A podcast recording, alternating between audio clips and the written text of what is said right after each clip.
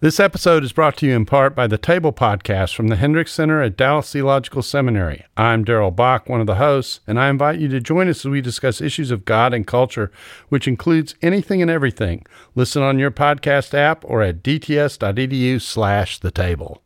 When Mike Cosper came up with the idea of the name The Bulletin, he said it had kind of a double meaning. It would uh, evoke both the old school breaking news bulletins that would come into a television program or radio program.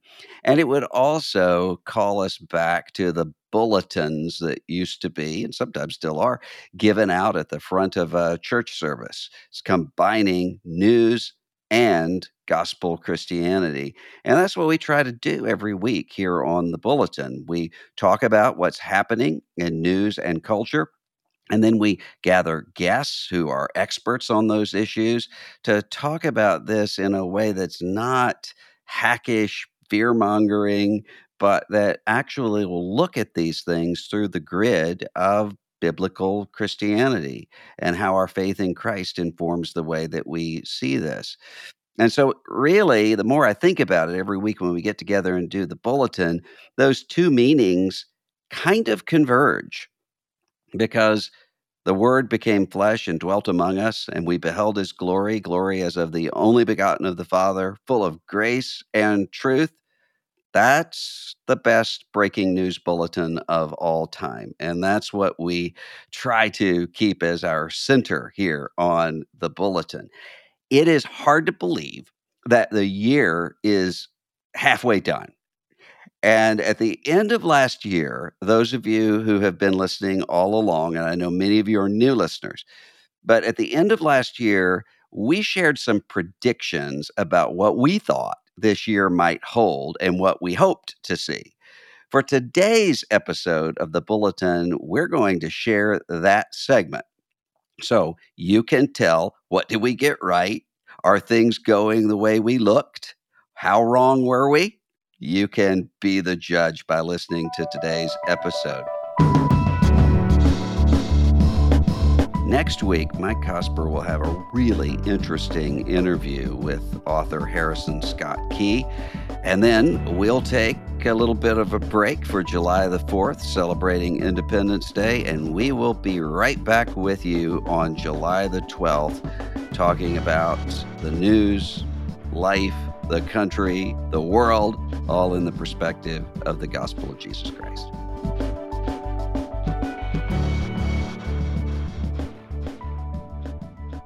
All right, so the year is coming to an end. We're recording this on the Thursday before Christmas, and I imagine some people might be listening a few days after Christmas. So, looking back at 2022, we wanted to talk a little bit about some of the stories that we thought mattered the most, issues that we thought mattered the most looking forward, looking backward at both of these. I shot some questions your way. I've got some ideas as well.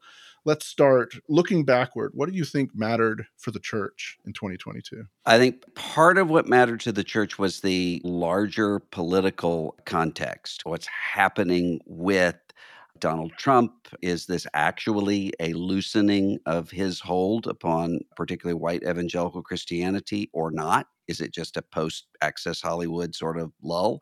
I think that's going to matter quite a bit in 2023 and 2024. But also, I think the breakup of denominations that we see this theme taking place of denominations that are melting down, whether it's the United Methodist Church splitting apart over sexuality issues, the Southern Baptist Convention in scandal and decline over sexual abuse issues and other things, the anger quotient we talked about a little bit earlier, and many other sort of denominational and ministry structures that are proving themselves to be really fragile. And I think that actually points to something bigger in American life, just as it did a lot of the Protestant denominational structures that we have in American life right now are the result of the years before the Civil War when northern groups and southern groups were splitting apart. Uh, we may be seeing the same thing just with different categories now. That's going to be something to watch, I think. Yeah, I mean, I think related to all of that, the end of Roe this year, yeah. just an enormous decision to, you know, which has put abortion back at a state level. In some ways, it's reignited the abortion debate but I sense that as a matter of sort of national politics, I think some of the fever around that's going to actually have burned out. And it sets the table for, you know, you, you've had this conservative coalition that really came together maybe a decade or so after the Roe decision, maybe a little less than that. But this conservative coalition that came together where evangelicals really got locked in to that relationship with the Republican Party. And so I'm looking forward and wondering now that that decision has been made, how much is that going to change that voting block? Does that open a door to I doubt it opens a door to third party, but to different kinds of conversations about mm-hmm. what it means to be conservative, what it means to be progressive or liberal. And thrown into the mix of everything else that's happening with populism inside both parties, to me, it just creates a whole lot of uncertainty. Yeah. All right. So 2022 theology story of the year. Do you feel like there's something that sort of brought big theological questions to the forefront? Well, I think the theological story is how little theology there actually was even mm-hmm. among the people who are the most theologically inclined. So you think about what the big controversies tended to be. They were either fake issues such as uh, critical race theory, moral panic taking place. There is such a thing as critical race theory, but it's not the way that it was being used in a demagogue like fashion in many corners. The rise of Christian nationalism and the conversations around that. Many of these things, theology is almost a covering of things that are much more primal and fallen. I think we're accustomed to seeing that in the populist masses of mm-hmm. church mm-hmm. life.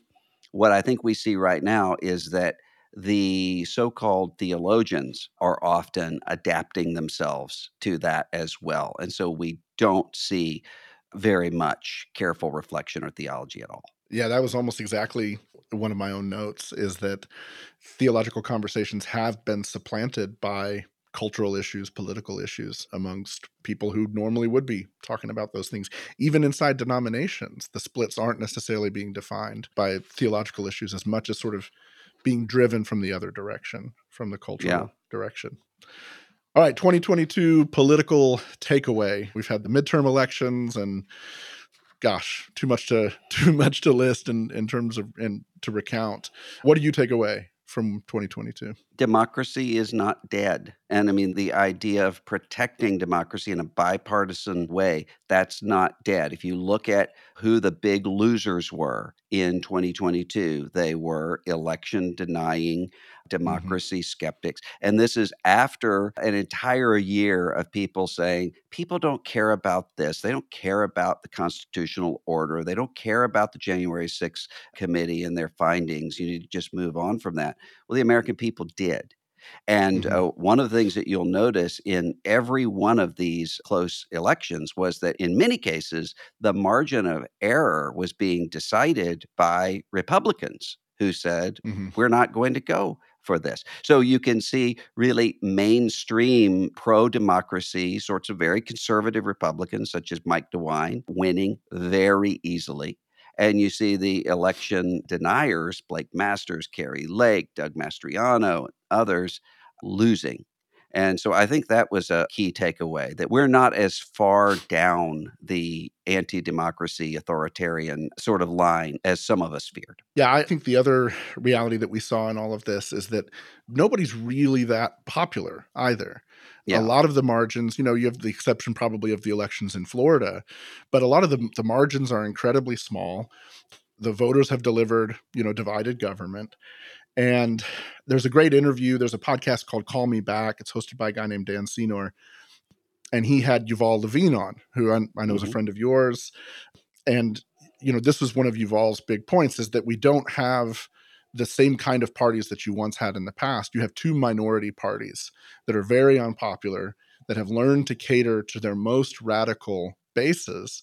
And as a result, sort of the majority of the country is looking at both of these and seeing extremes on one side saying things like, you know, abolish ICE, defund the police, you know, two years ago, and looking today at things like what you saw in the election denials or the nominations of people like Mastriano and Herschel Walker and saying, this is appalling as well.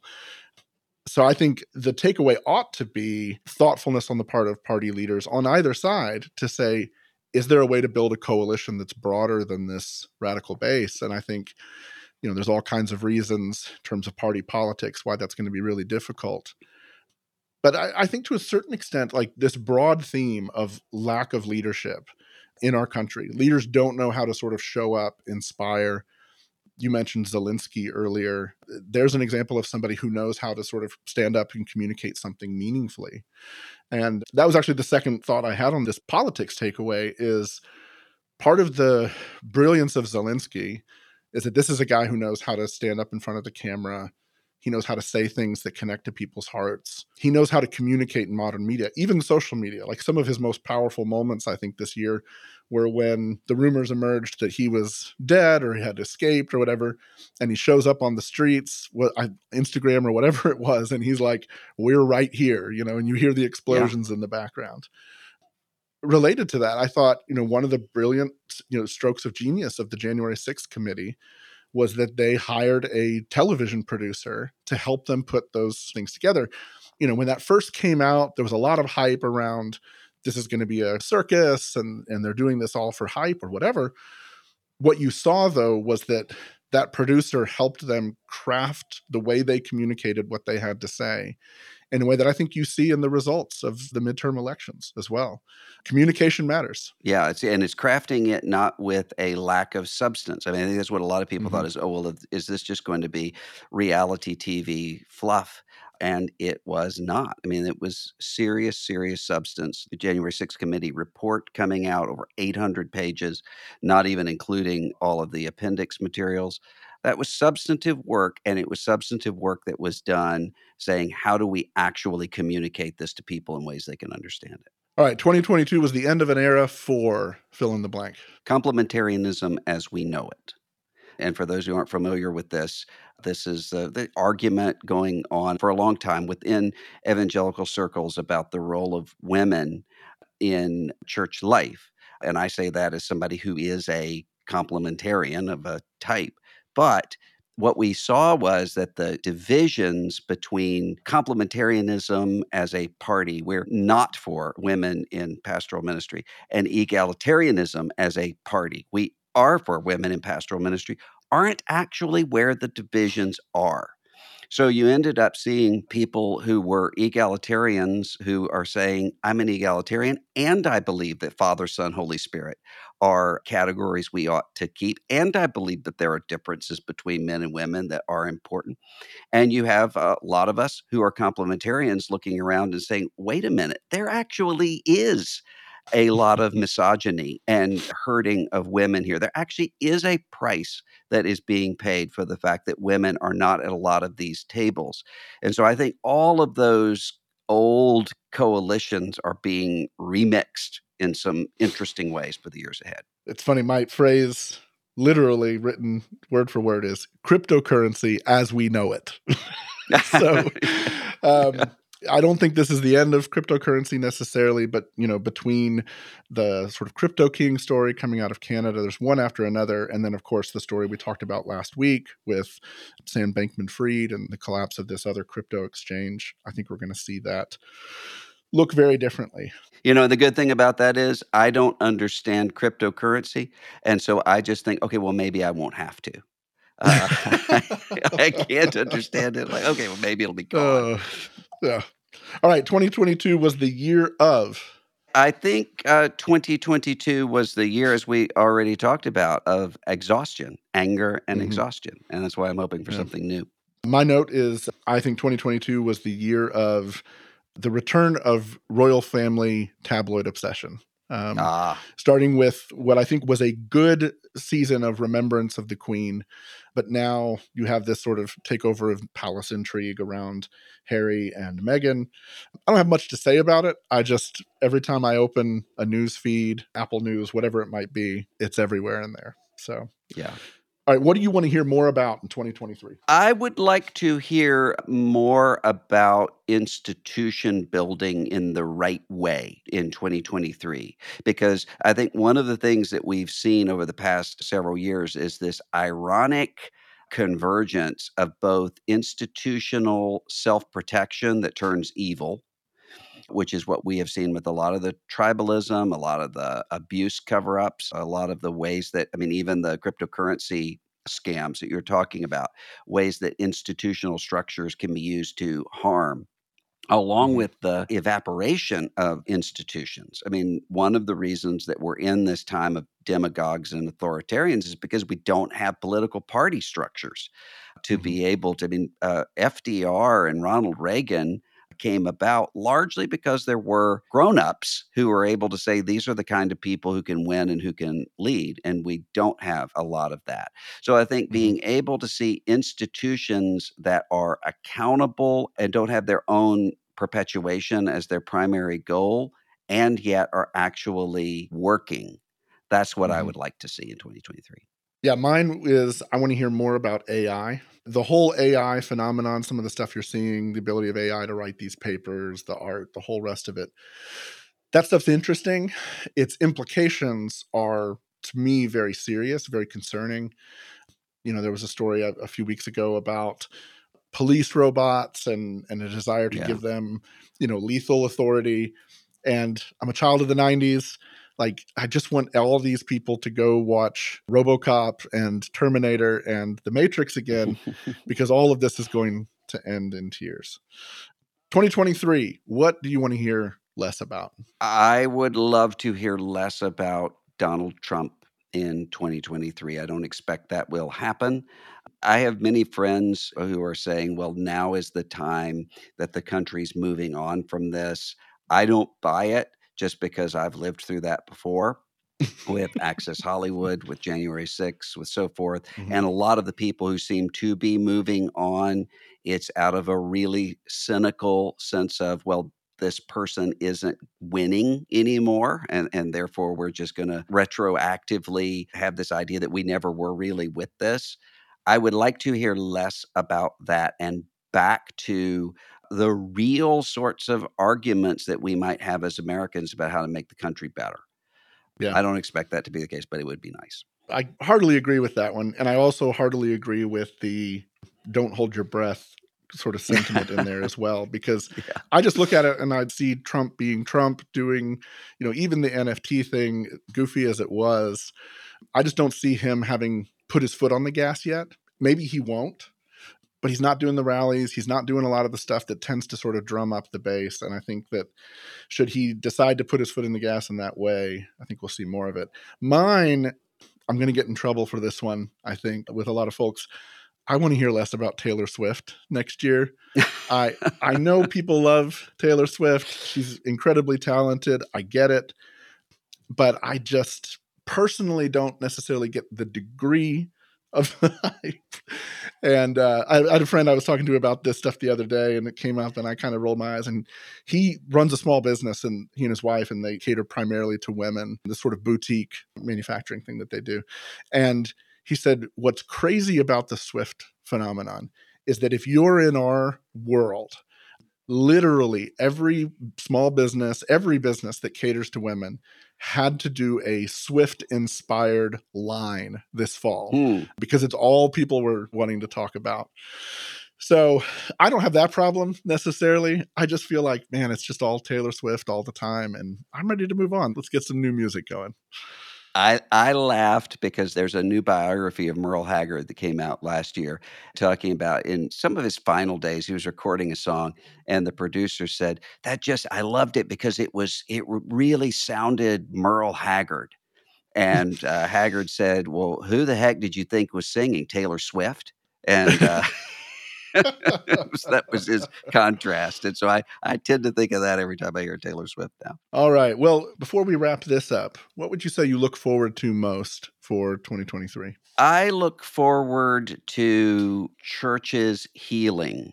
And I don't know that that will happen, but that's what I pray for. That a lot of the churches that are either literally divided or are just psychologically and spiritually tense that there will be some healing and some renewing of mission. Yeah, I'm somewhat optimistic about that. And I share that a little bit. I mean, one of the things I love about I, I'm a big New Year's resolutions guy. I always sort of come to the new year and think about what do I want to commit myself to and you know, I'm not one of these people that's like, here's my five goals and I track them or whatever. I'm just not organized yeah. enough to do that sort of thing. But I think you see in scripture and you see in Christian tradition and you see in Jewish tradition as well as our sort of background this idea that there are seasons, you know, for a purpose and that there's sort of inflection points in our year Christmas, New Year's, Easter. They're meant to be moments where we sort of pause and look ahead. And I think as well of the psalm, you know, his mercies are new each morning. I think that that goes mm-hmm. for the new year as well. There's a new mercy for what's ahead, and my hope and prayer is that the church comes into this new year and seizes the opportunity to build something better and more beautiful. May it be. The Bulletin is a production of Christianity Today. It's executive produced by Erik Petrik. It's produced by Matt Stevens. It's hosted by Russell Moore and Mike Cosper. Azure Phelps is our associate producer. The show is edited and mixed by TJ Hester, graphic design by Brian Todd, additional design by Amy Jones, music by Dan Phelps, social media by Kate Lucky. Thanks for listening. We'll see you next week.